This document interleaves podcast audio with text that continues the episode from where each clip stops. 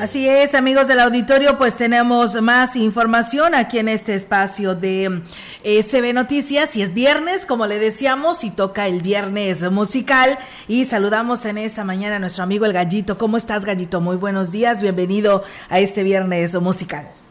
Mi querida Olga, mis queridos amigos de mi casa, la Huasteca Potosina, a través de esta, mi casa, la gran compañía, bueno, primero disculparme por el viernes pasado, pero ya estamos aquí de nueva cuenta y hoy les quiero platicar de uno de esos personajes, yo creo que una de las, una de, uno uno de los nombres, una de las extranjeras más mexicanas de todos los tiempos, de los, de los personajes más queridos de la música latina, no necesariamente mexicana. El próximo 4 de octubre eh, de 1944 nace en Madrid, España, eh, María, María de los Ángeles de las Eras Ortiz. A ver, ¿quién fue ella? Resulta que por ahí de los años, eh, principios de los años, finales de los años 50, principios de los 60, en España se vivía una época, recordemos la dictadura franquista, en donde lo que se escuchaba en los programas de televisión o en la radio, pues debía de tener un mensaje muy amoroso, muy nacionalista, muy vigilado, no podía cantarse ni tocarse la música que, que, que el régimen permitiera.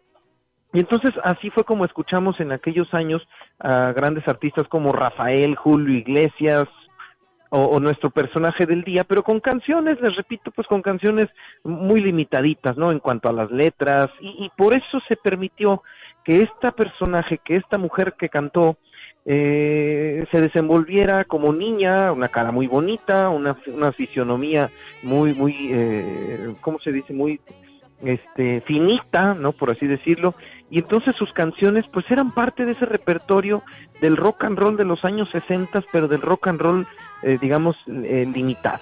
Y entonces así fue como se escuchó en aquellos años, 1961 concretamente, esta canción, a ver si la ubicamos.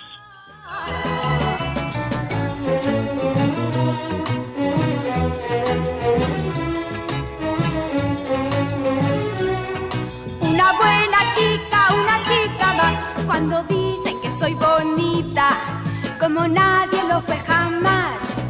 No me gusta que lo repitan, porque siento que no es verdad, yo no soy bonita Y entonces si ustedes ven el video musical de esta canción, porque fue una película, no recuerdo cuál era, pero es una película, es la gran Rocío Durcal con un vestido rojo precioso y ella, pero a final de cuentas ella una, una mujer, en ese entonces una niña, 18, 19 años, hermosísima en los años 60 esto fue lo que se lo que se escuchaba de parte de esta jovencita de la gran Rocío Durcal y en México eh, y perdón y en España bueno pues esos eran sus éxitos.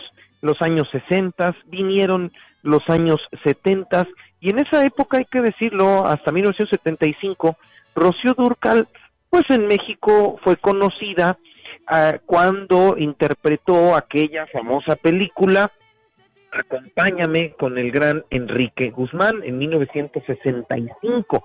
Fue cuando México la conoció, pero precisamente la conoció por haber cantado junto con Enrique Guzmán esa melodía bellísima, Acompáñame, porque puede suceder, Acompáñame que me llegues a querer. Muchos se han de acordar de esa canción, la canta con Rocío Durcal, con, con Enrique Guzmán en 1965 y no hay más fama para Rocío Durcal en México, hay que decirlo así concretamente. No hay más fama para Rocío Durcal.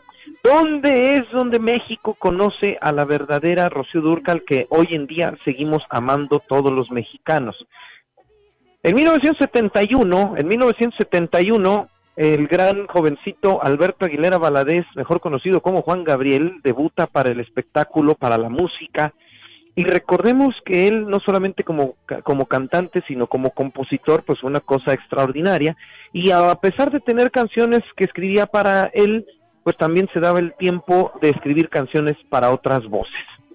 En 1977, Juan Gabriel y Rocío Durcal se conocen en una fiesta, en una reunión, y ahí es donde Juan Gabriel, digamos, se flecha de la voz y la personalidad de Rocío Durcal. Pero ojo, ¿Qué es lo que le compone Juan Gabriel? Juan Gabriel le compone música para mariachi, música ranchera. Y la misma Rocío Durcal en sus memorias y en sus entrevistas lo declaró. Ella ni se imaginaba cantar música ranchera. Primero porque pues no dejaba de tener el acento español, el ceseo español característico, y porque era un ritmo, era una música, era, una, era un, género que ella nunca había interpretado, menos conocía, y menos, ¿no? Se iba a atrever a cantar lo que cantaban Lola, lo que cantaba Lucha, lo que cantaba José Alfredo. Pues Juan Gabriel le dio un par de letras, un par de canciones, y en 1977, eh, les repito, aquí lo interesante es que del 65, que, que participa con Enrique Guzmán, en Acompáñame hasta 77, pues no hay mayor nombre para Rocío Durcal en México, como después la conocimos, lo digo con todo respeto.